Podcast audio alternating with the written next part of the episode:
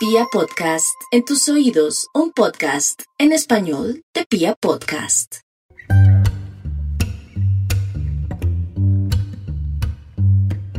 Hola, te doy la bienvenida a una cápsula reflexiva más de El Closet Profesional. Mi nombre es Angélica Leiten y recuerda que me encuentras en Instagram como arroba reseteando tu vida. El día de hoy quiero que conversemos un poco acerca de un término que yo conocí, yo creo que en el 2020-2021, que fue la incomodidad voluntaria. Es muy curioso porque mm, creo que no sé por influencia de quién o qué desde muy temprana edad yo siempre elegía el camino difícil entonces si veía que, por ejemplo, te, voy a poner un ejemplo muy, muy chistoso. Yo creo que también esto, esto viene de, principios, valores y demás, ¿no? Pero también siento que hay una parte que es del alma y es de esos aprendizajes que hemos tenido probablemente en otras vidas. Pero una vez recuerdo mucho que estaba en el colegio eh, y teníamos que hacer unas maquetas em, y bueno, todos llevaron como su maqueta y demás, y entonces algunas personas, algunos chicos las dejaron las maquetas en el piso. Entonces yo fui a abrir mi locker, mi casillero, para sacar unos libros y pues la puerta, es decir, habían muchas cosas en el locker, entonces cuando abrí se cayó un libro de los más pesados y cayó encima de la maqueta de una compañera. Claro, yo me asusté mucho porque era como un trabajo como de, fin de año, o sea, era algo importante, no recuerdo muy bien, pero era importante. Yo tenía como 11 años y cayó encima de la maqueta y claro, yo cerré el locker, me fui, me senté, nadie se dio cuenta y en ese momento claramente yo me sentía muy culpable. Llegó el profesor, entonces eh, pues la chica, la dueña de la maqueta se dio cuenta que pues estaba toda destruida y se puso a llorar, le comentó al profe y pues el profesor dijo, ¿quién hizo esto? Que no sé qué. Eh, insistió un poco, pero no pasó mucho tiempo antes de que yo levantara la mano y dijera, fui yo. Mi amiga, una de mis amigas, de mis mejores amigas, me miró como, ¿qué? Como que tú, o sea, ¿cómo hiciste eso? Entonces yo traté de dar explicaciones y le dije, mira, es que fue un accidente, le dije al profe, es que fue un accidente eh, se cayó un libro y pues sin querer, entonces pues bueno, el regaño fue monumental, o sea, no fue cualquier cosa. Y pues yo fui a ayudarle a ella como a, organizar su maqueta y demás. A lo que voy con esta historia es que por algún motivo desde pequeña he elegido el camino difícil. Tal vez lo fácil habría sido quedarme callada y esperar a que la gente lo olvidara o alguna de estas cosas o a que ella dijera, no, ya no importa, o ella misma, no sé, optara por decir, no, mi maqueta igual venía un poco dañada o algo así, no sé, ¿sabes? Hay personas que prefieren callar porque, eh, digamos que incomodarse diciendo fui yo es muy fuerte. Entonces crecí así, crecí así, crecí con ideas como, por ejemplo, yo no recomiendo esto, esto es súper importante, como por ejemplo mantener una buena relación después de terminar con una pareja, es decir, en el sentido de no terminar odiándome con mi sex, sino como, ok, eh, ya esto no va para más, tú por tu lado, yo por el mío, que estés muy bien y demás, no mantener tanto contacto, obviamente, pero tampoco ir a bloquear ni nada de esto, nunca fue mi estilo. Sé que para muchas personas es muy importante hacerlo y si para ti funciona bloquear personas, por favor hazlo, o si es por tu salud mental, hazlo, pero estoy hablando como de lo que a mí me ha funcionado. El punto es que siempre como que la gente me miraba raro, como, ¿qué, qué, estás haciendo? Eh, y me pasó también cuando elegí ser vegetariana. No, era otra forma también de alguna manera de incomodarme y decir, no, soy vegetariana y no tengo amigos vegetarianos y no tengo familiares vegetarianos y nadie que conozca es vegetariano, pero yo quiero porque me puse a leer una cantidad de libros y a encontrar mucha información que me hizo tomar esta decisión más o menos a mis 19 años. Em, incluso mi, mi, mi novio, mi pareja de ese momento tampoco era vegetariano, pero yo estaba súper firme en que eso era lo que yo quería. Entonces, em, claramente sí incomoda un montón, porque no sé si a ti te ha pasado que de pronto en algún momento has salido en un grupo donde hay un vegetariano, una vegetariana o vegano, vegana, eh, y te dice, no, es que yo no como eso, y todo es foco de atención, todo el mundo voltea a mirar hacia allá y es como, pero ¿por qué no comes? Pero no sé qué, pero las plantas sufren, las típicas preguntas que incomodan un montón. Y es como, ¿cómo te explico que como que por las creencias que ya forjé en mi mente, ese comportamiento ya no va en mí. Entonces, es extraño, yo sé, es raro, pero cuando yo encontré eh, toda esta filosofía estoica, eh, pues me identifico un montón cuando, cuando hablan de la incomodidad voluntaria, porque creo que de alguna manera lo he venido practicando sin creerme más que nadie, o sea, es decir, yo no digo que todas las personas lo deberían de, de aplicar para nada, pero siento que sí me ha servido un montón incomodarme voluntariamente porque me ha ayudado a crecer de una manera increíble, porque al final la vida en algún punto nos va a incomodar. A veces cuando decimos no, que salir de la zona de confort, no todo el mundo tiene que salir de la zona de confort. En realidad, cada quien tiene la opción de elegir, oye, sí, eh, me incomoda un poco, pero pues no quiero salir de aquí. Ok, pues no salgas. Nadie te puede obligar a salir de tu zona cómoda. Eres tú el que tiene que hacer conciencia de esto no me hace bien y quiero dar un paso al lado y quiero buscar nuevas alternativas. Pero en definitiva, ese incomodarnos, pienso que nos lleva a un crecimiento importante, a un crecimiento desde donde fortalecemos nuestro carácter, nuestra resiliencia y nuestra capacidad de lidiar con la incertidumbre.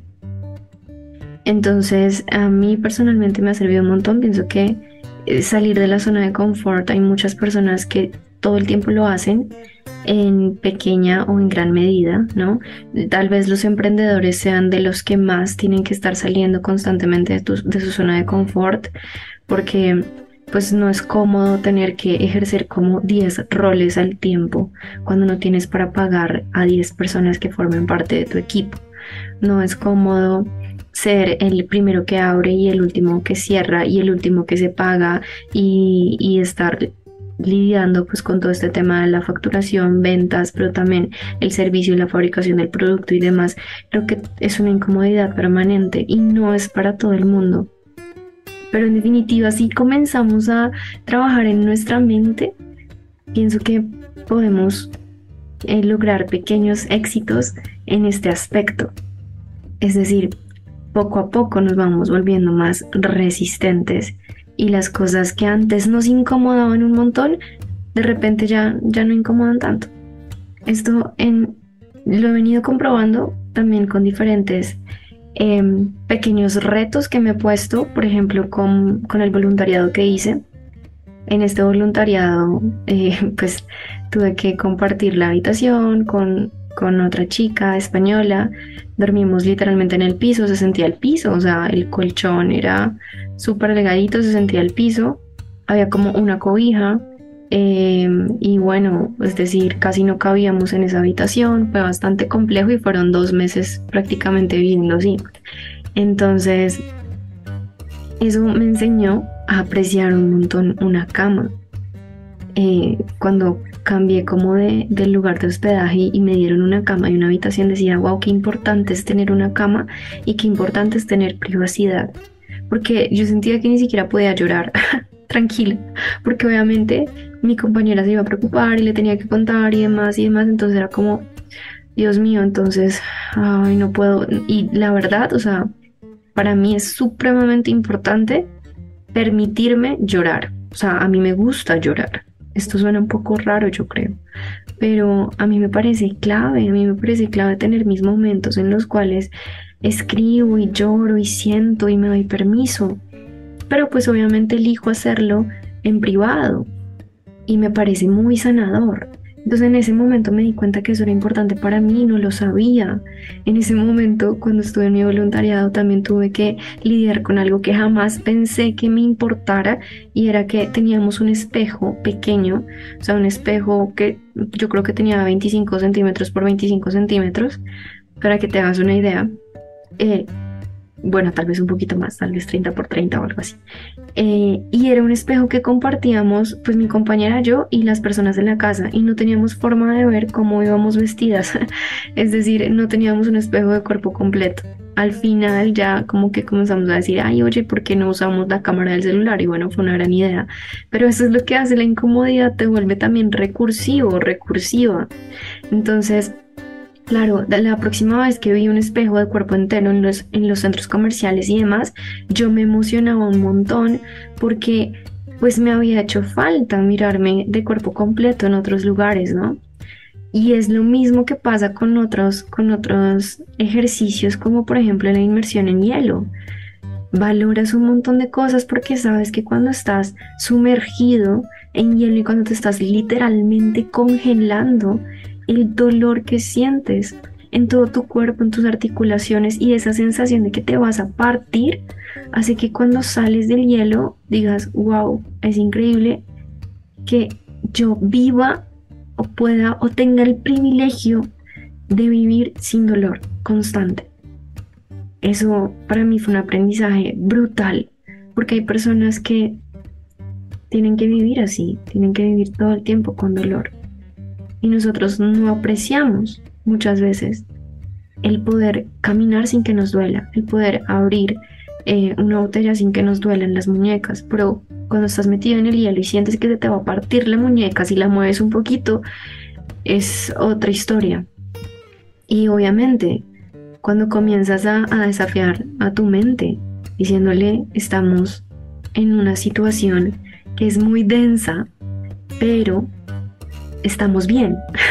¿Cómo le dices a tu mente, te estás congelando, o sea, cuerpo, nos estamos congelando todos, pero frescos que estamos bien? Es como darle una señal inversa de no nos vamos a morir, porque tu mente todo el tiempo está programada para no hagas esto porque te mueres, no hagas aquello porque te mueres. Pues la mente nos quiere vivos.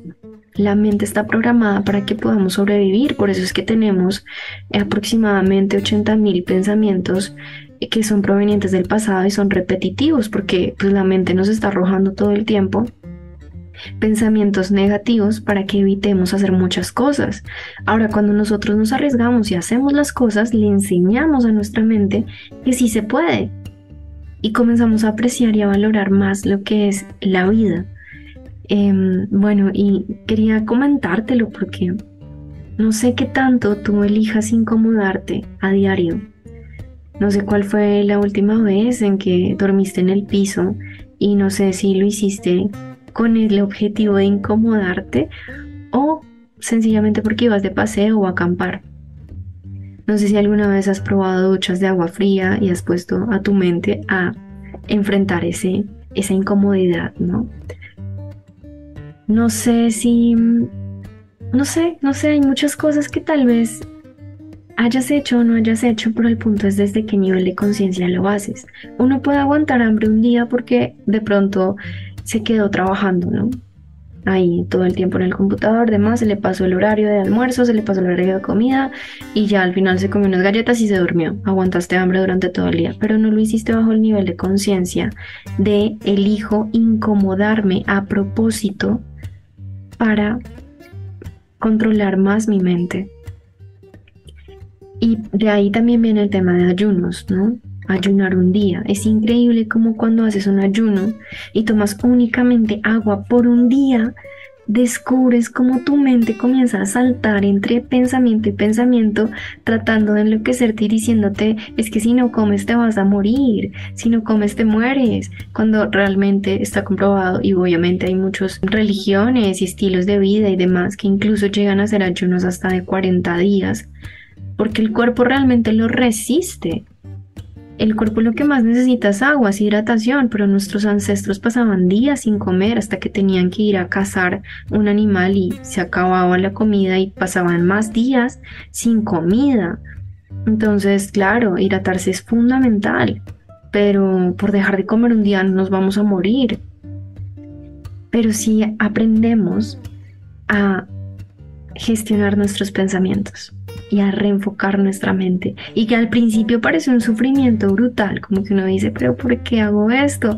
¿Por qué me, me, me lastimo? Porque esto es como medio masoquista. Pero no, cuando le das una razón de ser es completamente distinto, porque estás entrenando realmente a tu mente. Entonces cuando venga una incomodidad de verdad, no es una incomodidad que tú quieras poner en tu camino de forma voluntaria, sino, no sé, de pronto que por cosas de la vida tengas que entregar tu apartamento, tengas que irte para otro lugar donde no hay agua caliente, sino solamente agua fría, donde de pronto no vas a poder tener una cama si no te toca dormir en el piso, donde eh, no puedes comer tres veces al día, sino solo una vez al día. Entonces, en ese momento, cuando la vida te ponga retos tan grandes, no va a ser un problema ya para ti porque tú ya estás entrenado, ya te entrenaste de manera voluntaria. Entonces en esos momentos vas a decir, yo puedo con esto y puedo con más, porque ya lo he hecho. Sin embargo, si no lo has hecho con anterioridad, tu mente va a enloquecer y va a decir, Dios mío, me voy a morir, solo estoy comiendo una vez al día, estoy durmiendo en el piso, me duele la espalda, no puede ser, el agua fría es terrible, me estoy enfermando, me va a dar gripa además. Porque tu mente te está contando una cantidad de historias que tú nunca le has cuestionado. Así que por eso es que al menos yo me considero fan de la incomodidad voluntaria. Pienso que también nos ayuda a ser muchísimo más empáticos con personas que no pueden tener tantas comodidades como, como muchos de nosotros, ¿no? Y nos ayuda a comprender mucho más también cómo funciona nuestra mente y cuáles son esos pensamientos que nos manda todo el tiempo y que nos están saboteando constantemente. Por ahí en mi Instagram dejé un live eh, que se llama Límites Mentales y en este live hablé un poquito acerca de la caminata en brasas y eh, pues el tema este de romper la tabla de madera, que fueron dos ejercicios que realicé eh, recientemente en un evento al que asistí eh, de empoderamiento y bueno, muchas cosas increíbles que pasaron ese día, esos tres días. Entonces, pues si te da curiosidad saber cómo es el tema este de caminar descalzo sobre brazos calientes sin quemarte o de romper una tabla de madera sin que se te rompa la mano, pues bueno, puedes verlo ahí en mi Instagram. En realidad, todo este tipo de cosas, al menos para mí, sirven como evidencia de que cuando nosotros aprendemos a gestionar nuestra mente, no hay nada que no sea posible, en verdad. Eh, pero bueno, esto lo digo yo. A ti te animo y te reto a que asistas más a retiros, asistas más a eventos de este estilo, hagas más cosas que te desafíen mentalmente y obviamente bajo tu propia seguridad. Es decir, yo sé que si te metes a la ducha con agua fría no te va a pasar absolutamente nada, pero pues si tratas de romper una tabla en tu casa sin las indicaciones que te dan y demás, pues puedes romperte la mano. Entonces esto también es de ser muy responsable, ¿no? Hay cosas para las cuales en definitiva necesitamos tener una guía, pero hay otras que no, tal vez si duermes en el piso, pues bueno, no es grave, pero ¿qué tal si lo haces hoy? ¿Qué tal si hoy te propones a dormir en el piso sabiendo que tienes tu cama al lado? ¿Cómo se sentiría eso? Y teniendo la fuerza de voluntad para no subirte a tu cama a dormir. O qué tal si mañana te levantas y te das una ducha fría, aun cuando sabes que tienes la posibilidad de abrir el agua caliente. Ahí estás generando un control real en tu mente. Ahí estás entrenando tu fuerza de voluntad. Ahí entrenas también tu resiliencia. Y ahí entrenas para la vida, para los retos que te puede poner la vida en cualquier momento. Así que bueno, te dejo esta, esta reflexión. Cuéntame Em, ¿a qué te atreverías? ¿O qué has hecho ya para incomodarte? Y cuéntame también si estás de acuerdo con que a través de incomodarnos voluntariamente crecemos. Puedes escribirme a mi Instagram que es arroba reseteando tu vida, reseteando con S. Y bueno, ahí estaré muy feliz de responderte tus comentarios o tus preguntas. Recuerda que mi nombre es Angélica Leiten y si llegas a necesitar, no sé, alguna conversación, alguna mentoría, sesión de coaching o taller, puedes contactarme también. Estamos realizando un taller de renovación energética increíble. Y, bueno, vienen próximas fechas, así que si te interesa, escríbeme y te envío toda la información. Un abrazo enorme y nos escuchamos en el próximo episodio de El Closet Profesional.